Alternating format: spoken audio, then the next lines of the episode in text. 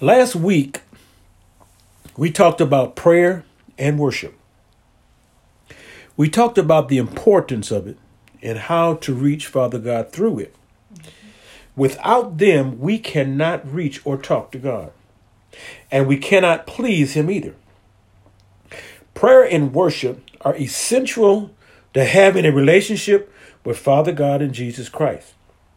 Remember, I can do all things through Christ, but without Him, I can do nothing. Winston Churchill said, We make a living by what we get, but we make a life by what we give. So this week, we want to talk about stewardship to God. There are three things that are needful in stewardship time, talent, and giving. Stewardship for a Christian is to manage your time, talent, and giving with the body of Christ. There is no other area more important for a Christian than stewardship. Every Christian must understand the importance of it in the local church. if you look at 1 Corinthians 12 and 12, it says, For as the body is one and has many members, and all the members of that body, being many, are one body, so also is Christ. Just like Christ came and took care of us, and your natural body takes care of you it is important for the body of Christ to take care of one another. Every person in the body of Christ is vital and important. However, no member should consider or think themselves a member because their name is written on the church books. Every member has something to offer. Some have more than others. But whatever you have, it should be willingly from the heart. Let's look at Second Corinthians chapter 9 verses 6 through 8. That is Second Corinthians chapter 9 verses 6 through 8. And as you turn there, let me just say this. When a child reaches the age of accountability, parents teach and give them responsibility. As children grow, they develop talents and skills. Parents give them chores to do. They learn to clean their room, make up their bed. Some learn to cook. Others learn to cut grass and shovel snow. Sometimes they are even given allowances to motivate them. When they get old enough, they find a job and go to work. Parents then may teach them responsibility by having them contribute to the bills. When a child starts paying the electric bill, they usually start cutting off the lights and sometimes the TV at night, recognizing exactly what's going on. In the body of Christ, we must become good stewards, and we too must become responsible. The same things needed in the home are the things needed in the church. Grass needs to be cut, insides need to be cleaning, repairs need to be done. And as Christians, we when we be mature and grow, we learn giving keeps the lights on. Giving keeps the heat on. It keeps the water running and the bills paid. It is what we give that keeps the doors open. Some churches and their leaders have abused what God has placed up and what He intended them for. Now, let's look at verse 6. It says, But this I say, he which soweth sparingly shall reap also sparingly, and he which soweth bountifully shall reap also bountifully. Whatever it is you possess, whether time, talent, or giving, if you give a little, you will get a little. If you offer a lot, you will get a lot in return. If you show a little love, you will get a little love. If you are standoffish, people are going to stand off from you. Every man according as he purposed in his heart, so let him give, not grudgingly or of necessity, for God loveth a cheerful giver. If what you do is not from your heart, or if you do it only because you are told and you really don't want to, it is in vain. How would you feel if when someone gave you something, they did it grudgingly and didn't want to do it? Would you want it? No one should force you or merchandise you to do or give anything. God gives freely, and He wants us to give freely. Verse 8 says, And God is able to make all grace abound toward you, that you always have all sufficiency in all things, may abound to every good work. God is able to help us and others in what we give, whether it is our time, talent, or finances. That is why we can say, Our God has supplied all our need according to his riches in glory by Christ Jesus. When we talk about being faithful, it does not always mean being faithful with money. We must be faithful to God with our time and talent just as well. Let's look at stewardship of time. The Bible tells us to redeem or make good use of our time. In fact, Ephesians 5:16 says, "Redeem the time because the days are evil." Redeem means to save from sinfulness, to recover ownership by paying a specific sum. As Christians, as stewards of God, it is important to remember we belong to God. We have been bought with a price, an expensive price. It cost Jesus his life. Look at 1 Corinthians 6 19 and 20.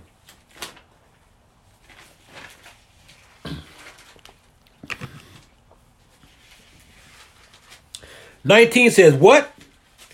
Know ye not that your body is the temple of the Holy Ghost, which is in you, which you have of God, and you are not your own? When we receive Christ, we give our bodies to Him as a living sacrifice, and we now belong to Him. Verse 20 says, For you are bought with a price, therefore glorify God in your body and in your spirit, which are God's. As Christians, as God's children, we should give him praise and honor by worshiping him because it was his blood that was shed for our salvation. Acts 20 and 28 tells us, Take heed therefore unto yourselves and to all the flock over the which the Holy Ghost hath made you overseers to feed the church of God which he had purchased with his own blood. We are no longer part of the body of sin, but we are now part of the body of Christ. Let me say this as we look at what Jesus did for us. When you purchase something for a specific task, you expect it to do what you purchased it for. What would you do with a flashlight if it did not work? What would you why would you buy a car if it did not start? Let me ask this. Does anybody buy food that is already spoiled and molded? Even though that was the condition we were in when we met Jesus. Father God and Jesus knew this and took us as we were. God wants us to be the light and the salt of the world. Then God can be glorified in them. And the one way this can be done is by us being the stewards he has called us out to be. Let's look at talent. God has given every believer spiritual gifts. The reason some of us don't know what they are is because we have not given him the spiritual time he needs. Romans 12, 6 and 8, and 1 Corinthians 12, 1 and 7 talks about gifts. 1 Peter 4, 10 says this As every man has received the gift, even so minister the same one to another, as good stewards of the manifold grace of God. These gifts are to be used to profit the body of Christ. They are spiritual gifts, such as the gift of healing, the gift of wisdom, understanding, and knowledge, the gift of faith or tongues, the interpretation thereof. And God has given us the gift of administration, and there are different operations. But I am not just talking about spiritual gifts. There are also physical or natural gifts that are beneficial to the body as well. For example, medical doctors, lawyers, teachers, carpenters, electricians, those that play instruments, those that have computer skills. God does not gift you for your benefit, but you are gifted for his glory, which benefits you. What talent do you have? Is it lying dormant in you? Do you share it willingly or grudgingly? Do you give a little or a lot? Now let's speak a little uh, about giving. Giving in the church is an area that tends to cause strife and, in some cases, division, usually depending on the size of the church. The most common argument or mindset is how the giving is used and who is getting it. I went to one church where every auxiliary had their own kitty of money. Malachi 3:10 speaks to us on the subject of giving. It says, "Bring all your tithes into the storehouse, which is the church." Acts 4, 32 through 37, this talks about the multitude that believed. They were of one heart and soul. They gave the things they possessed, so all had all things common. You don't see this a lot today. I'm not saying it is not done, but many have stopped doing it for their own personal reasons. One of the major methods of giving was introduced in the Old Testament as tithing. In Genesis 14, 18 through 20, it tells us Mount Melchizedek gave all his tithes. But listen to what it says in Leviticus 27, 30 through 32.